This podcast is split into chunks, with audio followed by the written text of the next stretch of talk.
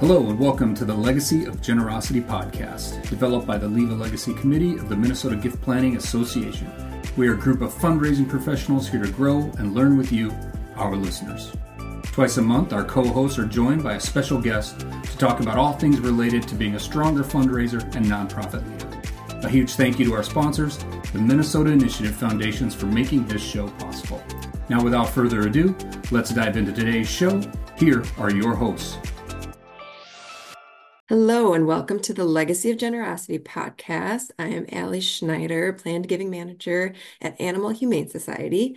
And today, my guest is Kelsey Tyler. She is a development officer specifically in gift planning for Second Harvest Heartland, which is a hunger relief organization that serves 59 counties in Minnesota and Wisconsin, one of the largest in the nation. Today, we are just talking about fundraising and gift planning and development in general. So I will have Kelsey start off with kind of describing her journey through the nonprofit industry. Yes, hello. Thank you so much for having me. Uh, excited to chat a little bit about the industry and my story. Uh, so, yes, as you said, I've been at Second Harvest Heartland uh, for two and a half years. Um, the first two years of that has been as a major gift officer. Um, as of this summer of 2023, uh, started off ramping major giving and on ramping to planned giving full time, uh, and have, as of the new year, started as planned giving full time. Uh, prior to being at Second Harvest, I came from the higher ed fundraising space. Uh, so I was at, um, I started my career at North Central College, which is a liberal arts institution down in Naperville, Illinois, which is my hometown. Uh, started there after graduating from Drake University over in Iowa, okay. uh, and worked there for a while, uh, which I think was a really nice opportunity to start my career uh, at a higher ed shop, just because it's uh, got a lot of the institutional trappings of philanthropy. And so I was able to learn a lot about systems and how the industry works. Mm-hmm. Um, but then uh, made a move to Minnesota in 2019 uh, and started working at Scholarship America, which is um, one of the largest. Uh, it's a nationwide organization uh, that helps provide scholarships to college students uh, and they're based out of Bloomington. And so I was there for about two years um, and then made the switch to Second Harvest. What did you do at Scholarship America? Uh, was also a major gifts officer there, uh, although I would say that major gifts officer was a little bit loose. I was the organization's first major gift officer. Okay. And so it was a little bit of uh, building the shop and sort of working to uh, cultivate relationships and deepen relationships with some of the annual and mid major and work on bumping them up, uh, bumping them up the pipeline a little bit. Um, but yeah, that was a really fun opportunity to kind of start from scratch and learn more about major giving as well. So you've seen both, like you said, the higher ed where they have huge development offices, and you started from scratch. Yes, it's been it's been a fun uh, a fun range where I've never been at like super small or like super scrappy organizations. Um, but it's been a little bit of a a range of building for myself and um, then coming to powerhouses like Second Harvest. Yeah, what made you want to go to Second Harvest or was it the hunger relief mission?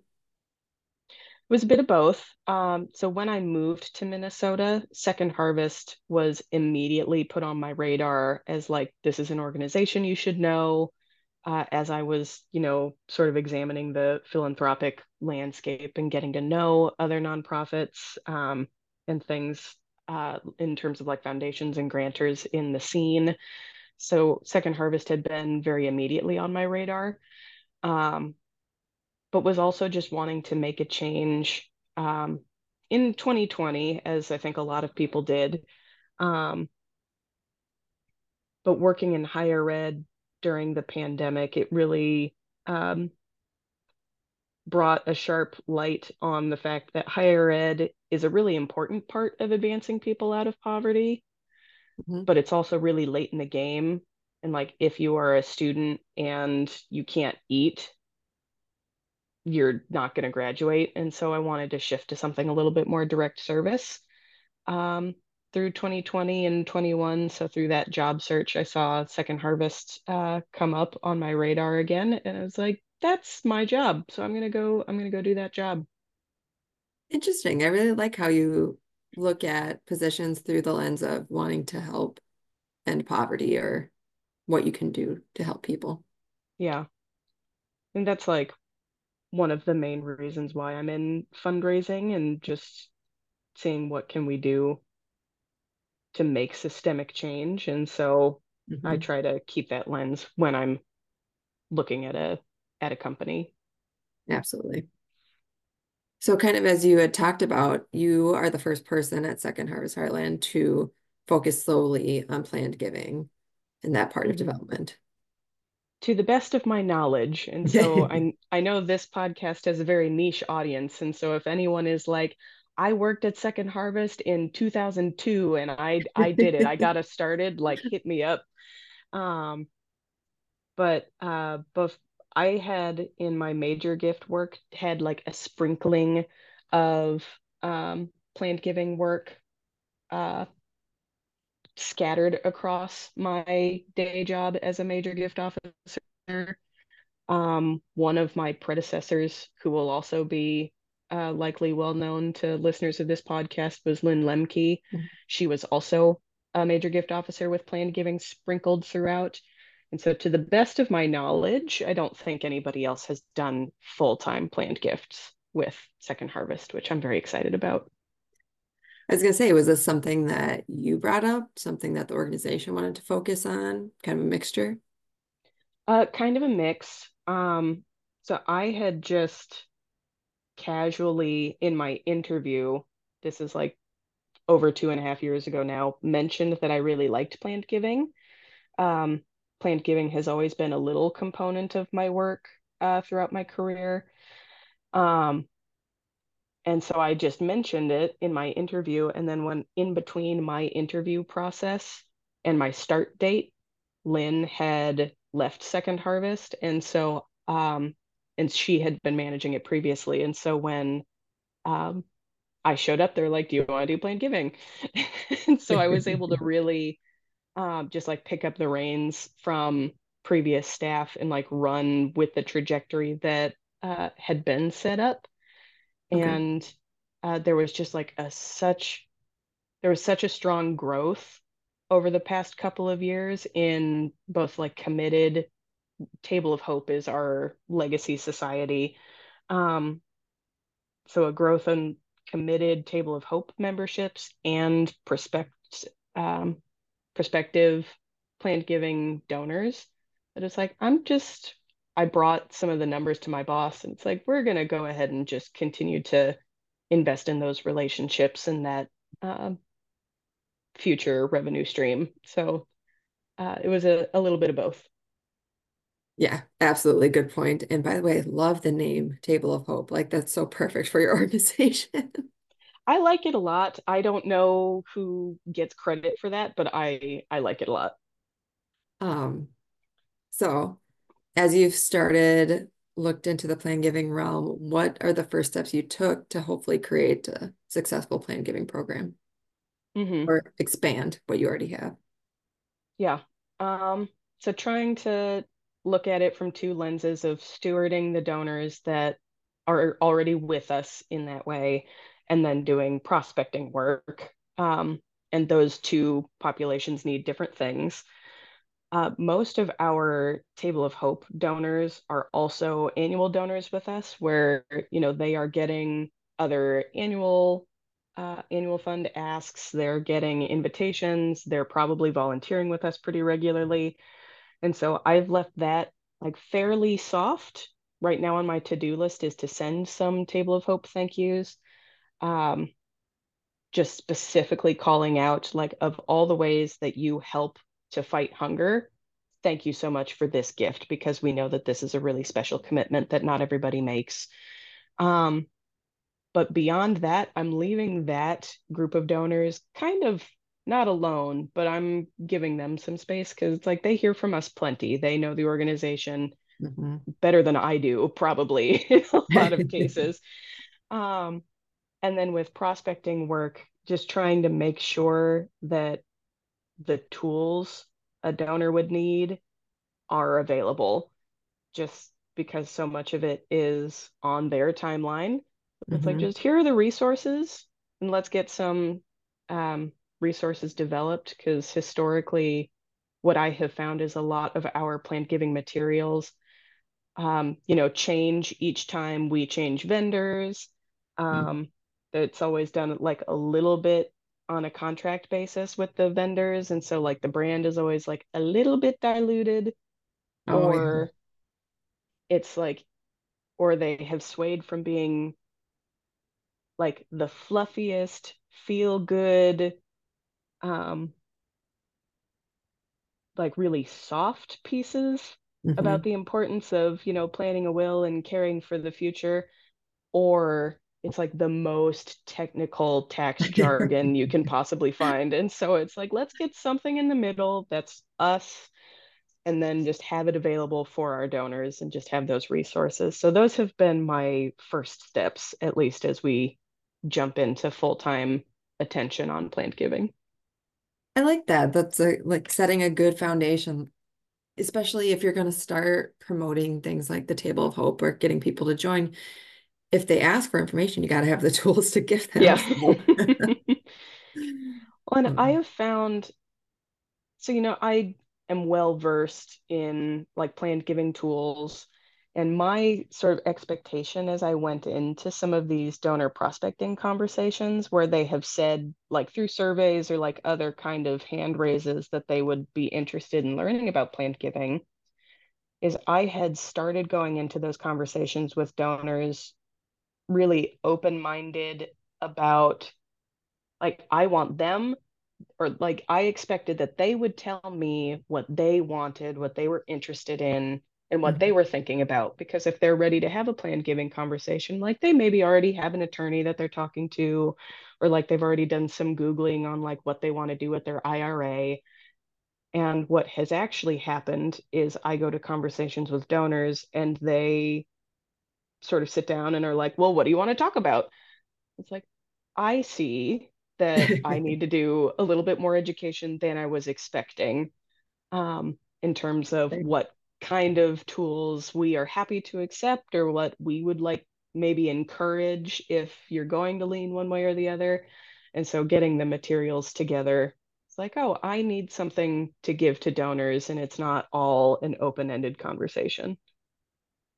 That's very interesting. So to be ready for the people who, yeah, some people might have a attorney or financial advisor, but a lot of people just might want to be told, hey, this would be a good option for you and for our organization. Mm-hmm. Always with the caveat that I am not an attorney. So. Always. this is not legal advice. Please seek yeah, out your please do not.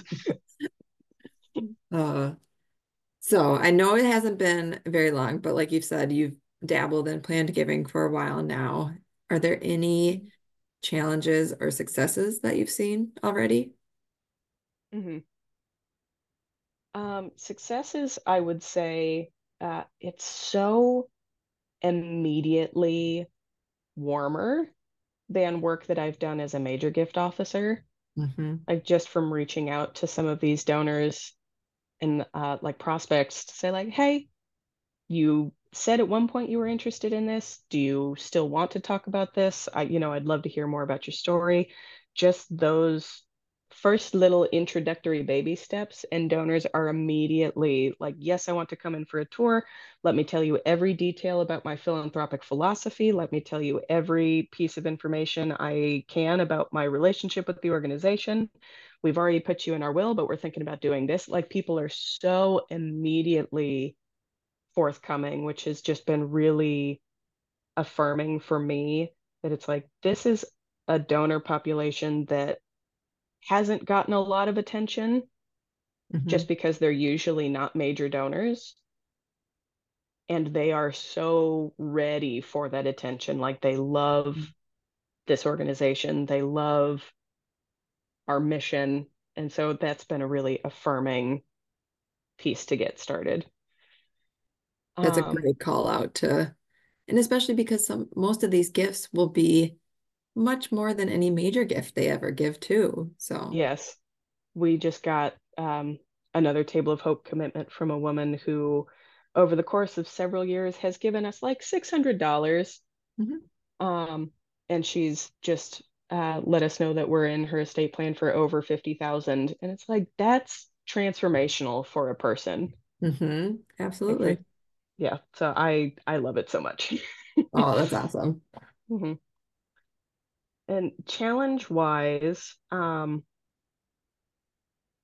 and I think you will likely understand this too, being at AHS, where just as I'm seeking professional resources as somebody who's trying to figure out how to do this full time for the first time, is the resources, it seems that there's like a chasm between here you are just getting started, like as an organization, where it's like you don't have anything for planned giving. Here's, you know, what a CGA is, and here's how you figure out, you know, the math of a trust kind of thing. Um, and then it seems like there's a large leap in resources to materials that are then catered to like universities and hospitals, which are just like giant institutional Mhm. systems of planned giving. And I feel like in the middle, there's there's a gap um, where it's like I I think I understand how like I understand the gift mechanics and like my leadership is bought in and I know how to make a case for planned giving. But Mhm. like then how do I actually go do planned giving without, you know, the um you know, without having our own CGA program the way that some colleges do and things like that. So that's been a challenge is just finding other peers and resources where it's like I'm not like a totally baby planned Mhm. giving shop, but I'm not a Goliath either. It's very true. It- Sometimes it feels like there's not a lot of medium or mid kind of size organizations, and you've you've done a lot of the foundation and you have a good grasp on everything. And yeah, you're never going to be the attorneys or that work hmm for higher ed, but you want to be able to speak to some things and what's the best way to promote plan giving? Am I just going to continue to try things and see what works? And so far that's been my approach. Is it's like let's just get in there and make mistakes and learn and we'll figure it out. But like you said, these people are, what do we say? Like when we have our luncheon in the fall, it's like our biggest fans. Like we They could love us so much. Yes. hmm Uh, so you would say the biggest challenge is just not quite knowing where to go next because you're not ready to start doing charitable remainder trust for somebody Yeah. together. But hmm what's the next step? Yeah. Nice. Have you found any good resources for that? I mean, I'm sure Minnesota Gift Planning Association is a good resource. The conference was very helpful this past October. Um, and I know that there are like other experts in our community, and I know that MGPA is just like phenomenal um, as far as professional associations go. Uh, so I know that there's plenty of expertise, and so I'm sure listeners will be sending me emails or messages on LinkedIn of like, I would love to help. Um, yeah, I like, I mean, FreeWill is such a good tool for learning. Their webinars are stellar. Um, I still have to, I know it's on my book reading list to buy Dana's book because I know Oh, that yes. those resources will be essential. So there's, I have a to-do list. Right. But it sounds like you're focusing on the like the, your two big things, the, your current Table of Hope members and then your prospects. And I mean, that's I feel like that's the Yeah, perfect next steps to focus on those yeah. two. I think it's, I have found myself guilty of this where it's like, oh, well, I'm always looking for more information or I'm always looking for what's the absolute best way to do this. And it's like, you know what? I actually just need to talk to my donors. Right? And like Yeah. they'll tell me what I need and I can I want to do some prep, of course, but it's like I don't need to know every single piece of information about planned giving or about the donor or about the organization. It's like I just need to pick up the phone and go have a coffee. So Very I true. try to not fall too much into the trap of creating a lot of homework for myself, but I I know I still have some to do. It sounds very much like the major gift officer part of you Yeah. peeping in. But it's very true to just kind of see what they need and what where are they at in their life. What are they looking for out of their planned gift? Are they just wanting to do something big? Do they need income back? That kind of stuff. So I hmm think that's very smart. hmm So what are your next steps now that you've kind of started all this? Yeah. Um, so we've got a couple of different tools that like we've just launched a GivingDocs partnership, which uh, if you're not familiar with them, uh, they're similar to FreeWill. Um, they provide very similar services. So I'm curious how that is going to um, generate interest or at least questions about planned giving from folks that uh, we haven't specifically targeted with that before. Um, I am currently working on, I'm calling it a like when you're ready document. I need to come up with a nicer name for it. Um, but just saying like, hey, we would love for you to make a gift through your will or your IRA or, you know, these beneficiary designations and so on to just equip both myself and major gift officers when they're in conversations with their portfolios, just like, hey, when you want to think about it, here is like our menu. So I'm crafting that uh, material now. And then as I look to, you know, summer and fall, I would really love to do some work in terms of like targeting um, our current DAF donors and our current IRA, um, like QCD donors. So Yeah, like, hey, you can also just give us the whole thing if you want. Um, absolutely. Great point. so that's up on my to-do list. Um, and then working through, uh, we have wrapped up a survey process over the past couple of years um, with a group called Canopy Resources. Mhm. Um, highly recommend them. Um, that was one of the partnerships that Lynn had gotten started that I was able to just take the reins on, which was wildly successful for us. Um, but we have a lot of donors that have raised their hand and said, I'd love to talk about planned giving. And so I'm working through just like a lot of one on one conversations. Um, because as I said, this is a donor pool that, especially at Second Harvest, but I think in general, just doesn't get a lot of attention because they're usually lower level donors. And Mhm. just based on capacity and the numbers, it's like it's, we sort of have to pay attention to people that are giving us, you know, a thousand plus or whatever a year. Um, and so I really want to give these people some personal attention. So it's a big list to try to get through um, in a one-on-one basis, but I think that that personalization is just going to pay off with some massive results um, just by doing the hard work of like trudging through a list and seeing who's into it. Absolutely. And I wanted to call out in case anybody else listening is starting a planned gift, um, planned giving department or program. I really liked your ideas of the when you're ready kind of Mm, pager or giveaway because it's that's all that we're doing is trying to be front of mind when the donor is ready to make that plan or that gift. It's never on our timeline for planned giving. It's always on theirs. So I really like that idea. mhm, And the um, beneficiary designation. Do you have a DAF? Do you have an IRA? We know that about certain people. So why mhm, wouldn't we make it easy for them? Because it's really easy to do a beneficiary designation. So I love that information sharing. Yeah. Well, and especially I think with DAFs, where I think a lot of people, a lot of donors have set up DAFs just because their tax advisor told them to. And hmm like it's been advantageous for them, but they don't even necessarily really know what it is. hmm Um, and so just having the reminder that it's like this is an account like any other that you can you can utilize this to expand your impact when you're ready. Absolutely. Is there anything else you want to share about your experience of starting a planned giving program or?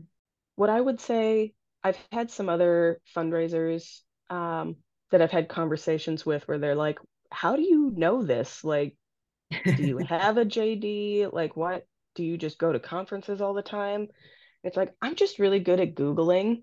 Mm-hmm. Like, anytime I have a question of, like, huh, can you designate this kind of fund at somebody's death or does this have to go into probate? What does go into probate? Um, and so it's like I'm just good at googling stuff. you can find a whole lot on Investopedia, um, or like I guarantee you have, uh, you know, a past board member or a current board member that has um, that's a practicing attorney or has estate mm-hmm experience like someone can help answer those questions but it's like you can just google it and you'll probably get pretty close.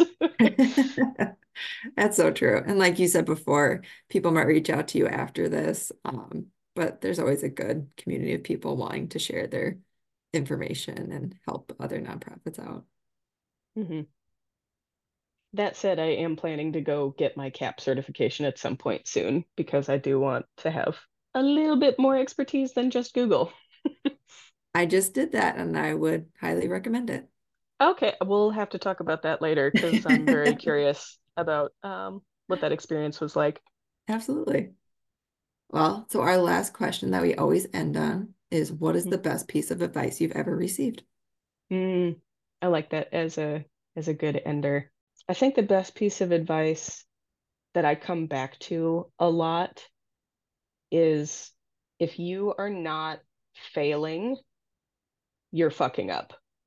it's like you need to be failing because if you're not failing, it means like you're either not being aggressive or innovative enough, mm-hmm. or it means you're not learning because you're just staying with the same things that you know always work.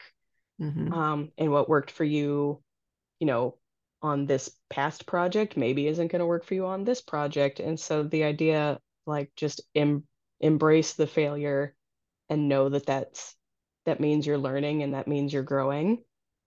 Um, and if you're not failing you're doing something wrong. And so as as somebody who um, is a recovering perfectionist it's like i i ground myself in that often where it's like it's an opportunity to learn we're gonna mm-hmm. absorb we're gonna absorb that lesson and we're gonna move on. We don't need to dwell on the failure and in fact we need the failure. Absolutely. Well thank you for that piece of advice. It was a great way to end this podcast. Yeah. Um, and thank you for being a guest on this episode. It was really fun to talk to you about all your learning and what you're doing next. So thank you.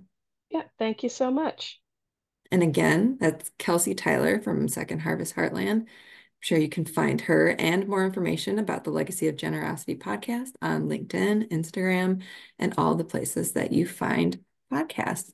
Thank you for joining us and have a great day.